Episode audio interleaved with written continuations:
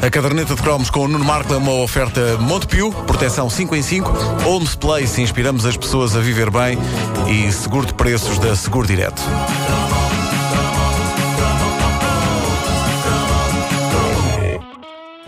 Ora bom, uh, há, há, há várias. Tinha o texto apontado. Uh, há, há, várias, há várias delícias da década de oitenta que foram desaparecendo da nossa vida sem nós darmos por isso. Isto acontece geralmente com uh, as coisas de comer.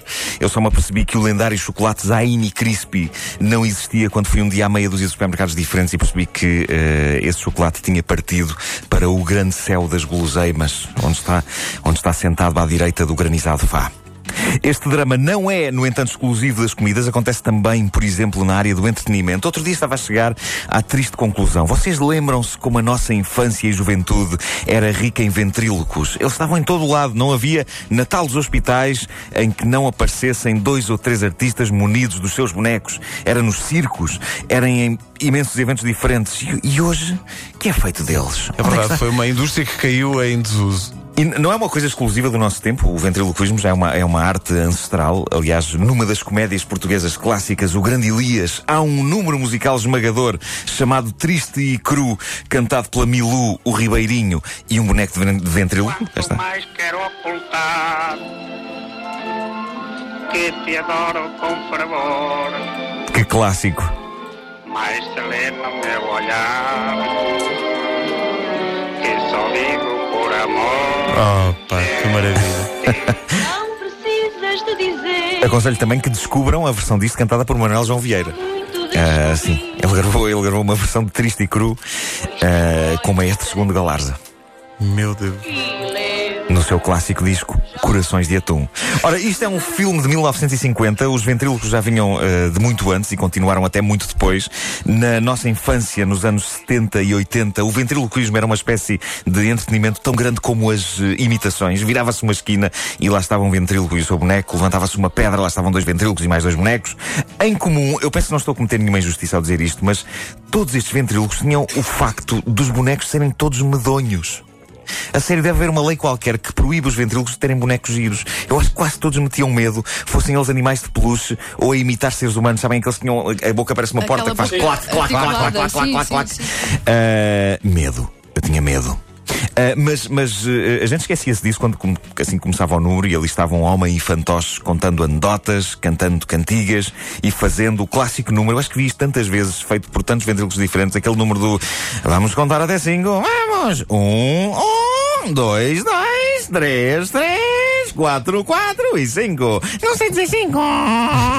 É um, um clássico. Eu cheguei a considerar desenvolver esta técnica artística, arranjar um bom boneco e ser ventríloco. Parecia-me uma profissão de futuro, porque eu tinha a ideia que funcionava sempre. Quando se era bom e não se mexia aos lábios, as pessoas adoravam, e quando se era mau e se mexia aos lábios, as pessoas adoravam na mesma, porque parte do jogo do ventriloquismo estava em prestar atenção aos lábios do artista para ver se não falhava nada. É por isso que eu nunca percebi o êxito dos discos de ventrílocos, porque saíam singles de ventrílocos a cantar, mas tu, tu aí não podias ver. Claro! Porque num disco, sem estares a ver o artista, ele podia perfeitamente estar a mexer a boca. Tipo, uh, olá, olá. Bom, uh, um, um, dos meus, um dos meus planos para ser um ventríloco de sucesso, ou seja, que não mexesse a boca, era, para já, ter um boneco que respondesse às minhas perguntas mexendo a cabeça. E antes que vocês digam, então mas isto não é ventriloquismo, não estás a usar a voz, eu respondo, estou sim senhor, porque havia parte do meu espetáculo em que o boneco diria coisas como uhum. Então, Patolas, estás bom? Uhum. Vamos cantar uma cantiga? Uhum. Então vamos lá. Strangers in the night. É incrível, e nunca mexeria aos lábios. Um ventríloco de exceção. Mas sim, nos anos oitenta, fingir que se tinha um boneco que falava sozinho e dominar a técnica de como nos explicavam os adultos na altura, a técnica de falar com a barriga era uma coisa que parecia uma boa ideia. E na verdade era. Nós hoje, quarentões, cínicos, amargos, o Vasco não, o Vasco é uma criança, mas pronto. Claro. Uh, mas mas nós, eu, já eu e a Wanda somos cínicos e amargos. Nós somos acabados, cínicos e amargos, tal como eu. Somos, somos cínicos acabados, e amargos, é o que nós somos. Uh, nós somos capazes de olhar para aquilo e pensar: é pá, é um homem adulto agarrado a um boneco de pelúcia a tentar convencer-nos de que o boneco tem vida própria. Mas a verdade é que na altura o ventriloquismo era uma das coisas mais importantes da nossa vida. Eu parava para ver ventrílocos em ação, era ventrílocos e ilusionistas. Então se aparecesse um ilusionista ventríloco eu perdia imediatamente os sentidos. Era demais para mim. Caía para o lado. Ainda bem que não houve muitos desses, se não tinha passado a minha infância a desmaiar. Mas o que é certo é que passados estes anos, hoje em dia, é dificílimo encontrar um ventríloco. Eu ainda me lembro quando uma pessoa podia ir às páginas amarelas, letra V, ventrílocos, uma pessoa precisava de um, ligava, meia hora depois aí estavam a bater-nos à porta. Ou estarei a confundir com canalizadores? Se calhar é mais... Não isso. sei. Eu tenho dormido é pouco. Tenho dormido pouco.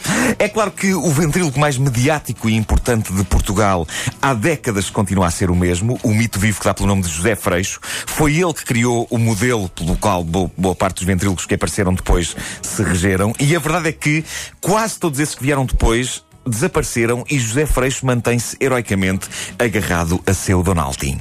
Ainda hoje. Donaldin que já se chamou Donal.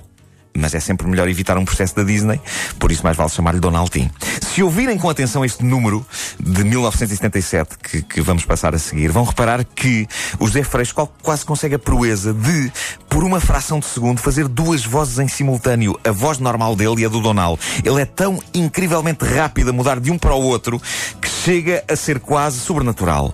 Ora, põe aí, Pedro Reverso, faz favor. Agora, se não te importas, eu... Foi? Agora sim. Outra vez aborrecido? Olha, Delante. Sim. Morreu um primo meu. Morreu um primo teu? Sim. Patinho? Sim. Morreu o quê? Olha, afogado. A, afogado? Sim. Bem, mas olha uma coisa, não. Sim. É porque não sabia nadar. Nadar? Pois não. Então porquê é que ele foi nadar? Olha, a culpa é do médico. A culpa é do médico? Sim. Porquê? Disse que ele tinha costelas flutuantes. Ai, sim? Sim. Bem, então terás que ir ao funeral. Não, não, não. Aí não vais ao funeral? Não. Porquê? Porque ele não vai ao meu. Ai, sim, sim. Ai, sim, sim, sim, sim, sim, sim. É claro que uh, todos os números de ventriloquismo incluíam uma canção. Uh, e esta é um grande clássico. Agora, é? É. Agora começamos nós, é? Sim, pareceu. Não, não, começo eu. A rapidez dele é alucinante. Oh, minha farapinha. Oh, minha farapinha.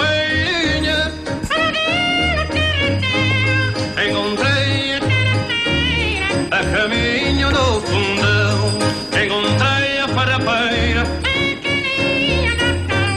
É pá, que clássico. É pá. Lembro-me que uh, este uh, ventriloquista fazia sessões no Monumental, ao domingo de manhã, para as crianças. Era pá, incrível, é, pá. Sim. O boneco era, como tu dizes, medonho. Que medo, pá, que medo. Que medo. E é, e é como estavas a dizer, depois, depois lançavam discos disto. Onde é que estava a arte da coisa? Mas vendo ao vivo percebe-se como... O José Freixo era, era, era grande. Eu acho que o boneco dele tinha vida mesmo. Tinha, tinha. Era uma fraude nesse sentido. A gente julgava que era ele que estava a fazer a voz do boneco, mas não, o boneco dele tinha vida. É verdade. O dele tinha vida. Não, era ao contrário. Ele é que fazia a voz do José Freixo. É, era isso. Exato. Era isso. Era o Donal. O Donal é que fazia a voz. Quem o José Freixo é que é o boneco, pá. Quem era o boneco? Pois é, é verdade. O Donal é que tinha a mão. O Donal tinha que ter a mão enfiada no José Freixo, pá. Freixo. Pois é. Uh, devia ser isso. Olha, respeito por José Freixo. Eu já, eu já conheci uh, o José Freixo. Boa pessoa? E, sim, senhor. Uh, na altura uh, faltava-lhe uma haste dos óculos. Uh, Devo dizer, foi logo o nosso desbloqueador de conversa. Foi o facto de ele não ter uma haste nos óculos. Mas ele sabia que não tinha uma haste? Ele sabia que não tinha. Eu, eu primeiro achei que era só uma excentricidade de um artista. E ele disse, é pá, já viste, perdi isto. Perdi uma haste dos óculos. um, e, e depois contou-me, pronto, algumas tropelias suas. Queres partilhar algumas? Não, mas o José Freixo é um artista, é um Dom Juan, é um Casanova. E muito aquele pato deve ter visto. Os óculos estavam, os óculos estavam se calhar em período de luto. Era meia haste. Ah, não foi por acaso, esta foi razoávelzinha. Ah, foi por acaso? Foi, sim senhor. É? Até que vou dar uma palmada nas costas. Ah, ah, toma. A Carolina de Cromos é uma oferta Montepio, proteção cinco em cinco. Bravo. Homes Place, inspiramos as pessoas a viver bem. E seguro de preços da Seguro Direto.